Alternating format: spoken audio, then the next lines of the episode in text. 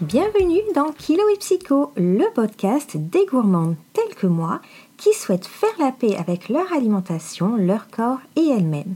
Je suis Myriam Felvia, psychologue et master coach en psycho-neuronutrition et je t'accompagne dans cette nouvelle démarche où les restrictions laissent la place au plaisir de manger et à la bienveillance. Est-ce que tu es prête pour le changement? C'est parti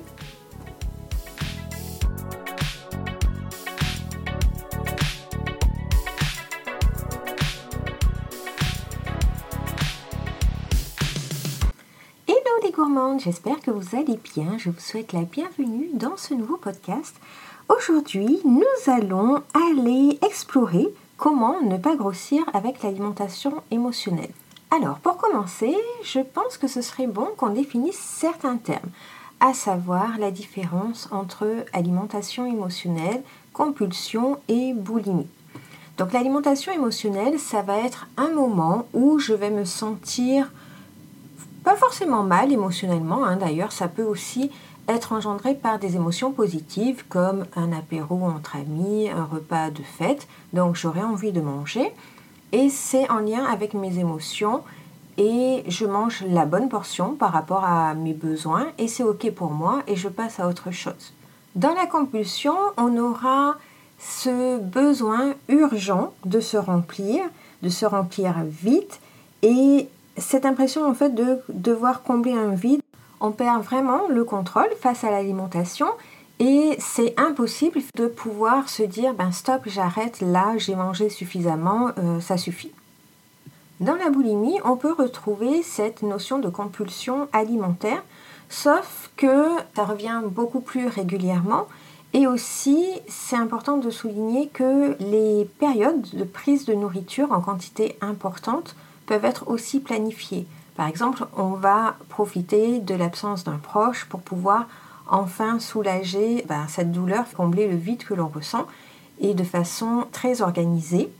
Mais toujours, on a cette idée de besoin de se remplir avec une quantité de nourriture très importante pour euh, se soulager. Alors, j'aimerais vous apporter juste quelques petites précisions. L'alimentation émotionnelle être le déclencheur de compulsions alimentaires dans la mesure où on va manger quelque chose de gras et de sucré. Hein, l'alimentation émotionnelle, je vous le rappelle, c'est jamais quelque chose de sain et de healthy. Donc, quand je vais commencer à manger euh, de la pâte à tartiner, des charcuteries, du fromage, des choses comme ça, j'aurai dans l'idée que euh, vraiment je suis en train de faire quelque chose de vraiment interdit que je suis en train de faire du mal à mon poids, je vais me prendre la tête et cette culpabilité finalement va faire que je ne vais pas ressentir le réconfort que je recherche dans l'alimentation et que j'aurai tendance à manger plus et à finir en compulsion alimentaire si j'ai une mauvaise relation avec l'alimentation. C'est pourquoi, encore une fois, c'est très important de travailler sur sa relation avec l'alimentation. Il n'y a pas d'aliments interdits ou d'aliments qui font mincir et d'aliments qui font grossir tous les aliments doivent être sur le même plan hiérarchique. Autre chose que je voulais rajouter aussi, c'est que les compulsions alimentaires ne font pas partie euh, de ce qu'on appelle les troubles du comportement alimentaire du moment où ils sont isolés. Si vous en avez beaucoup et que ce sont des crises rapprochées, à ce moment-là, on se rapproche plus de la boulimie ou de l'hyperphagie. Et là, c'est vraiment encore plus important de vous faire suivre par rapport à votre comportement alimentaire. Ok, revenons maintenant à notre sujet de départ, comment éviter de grossir avec l'alimentation émotionnelle. Logiquement, l'alimentation émotionnelle, euh, elle est la même pour tout le monde, c'est-à-dire chaque être humain a de l'alimentation émotionnelle qui peut survenir à n'importe quel moment, quand il se sent super bien, quand il se sent mal et va manger naturellement avec plaisir, savourer et puis euh, passer à autre chose, pas de rumination ni sur le poids, ni sur ce qu'il a mangé, le nombre de calories, etc. etc. Et on se sent mieux après l'alimentation émotionnelle. Pour une personne qui a des difficultés avec, euh, avec l'alimentation, ça va être différent. Comme je vous l'avais déjà expliqué dans un précédent podcast, on va être euh, de plus mauvaise humeur, on va avoir tendance à penser pendant des heures, à ruminer ce qu'on a fait, à s'en vouloir, à être en colère contre soi-même. Et c'est beaucoup plus compliqué parce que quand on est de mauvaise humeur, forcément, on a plus envie de manger. Et euh, c'est un cycle infernal finalement, cette alimentation émotionnelle. Quand l'alimentation émotionnelle est occasionnelle, elle n'a pas d'incidence sur notre poids parce qu'on mange de plus petites quantités et puis on, le problème est résolu et on passe à autre chose. Quand l'alimentation émotionnelle représente un problème, on va manger en beaucoup plus grande quantité hein, pour euh, combler le besoin, pour se remplir encore une fois, et forcément ça peut avoir une incidence sur notre poids, surtout quand cette alimentation émotionnelle revient régulièrement. Et si elle revient régulièrement, c'est que très certainement il y a un problème tout autre à résoudre, hein, parce que l'alimentation émotionnelle, je vous le rappelle, n'est que le reflet des émotions, des pensées, des situations qui arrivent dans votre vie. Et si vous n'allez pas résoudre tout cela, ben forcément l'alimentation émotionnelle va revenir beaucoup plus souvent, beaucoup plus d'occasions finalement de manger. Et si la relation à, l'alimentation est difficile, de manger beaucoup plus que ses besoins. Donc finalement, ce qu'il y a à retenir, c'est que l'alimentation émotionnelle ne doit pas prendre le pas sur votre alimentation euh, classique, c'est-à-dire vos repas euh, que vous faites normalement quand vous avez faim. Finalement, pour manger les justes portions par rapport à vos besoins et ne pas grossir avec l'alimentation émotionnelle, il va y avoir cinq impératifs. Donc d'abord, manger l'aliment qui vous fait vraiment plaisir. Les substitutions, je vous l'ai déjà dit, ça ne fonctionne pas.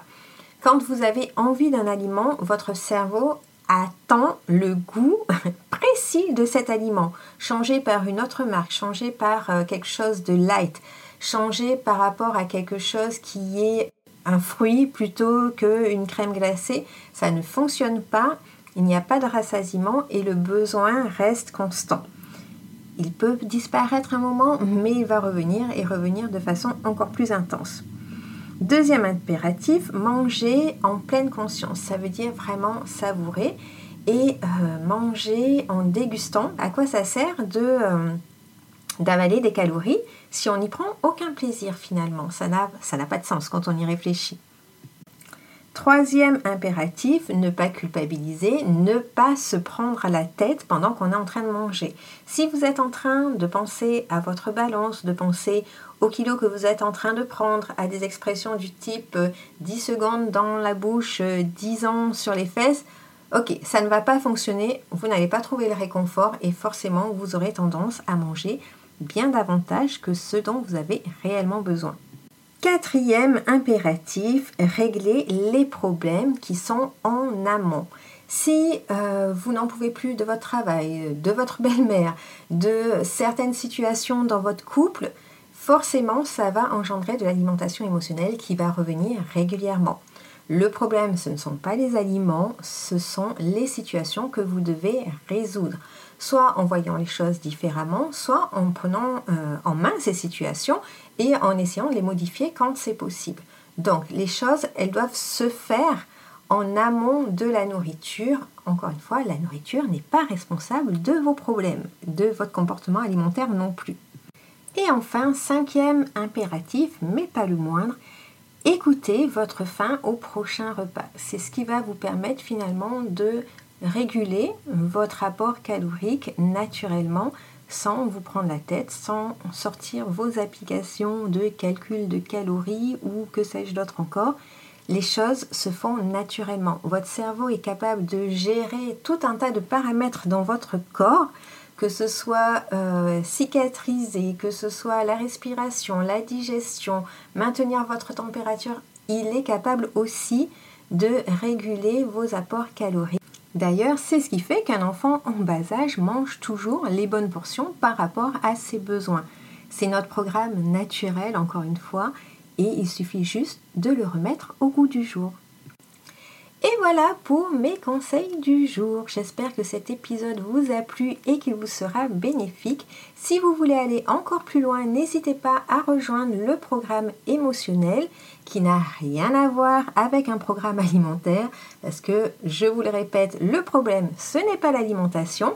Je vous mets le lien juste en dessous dans les notes du podcast. Je vous fais de très gros bisous et je vous dis à très bientôt. Bye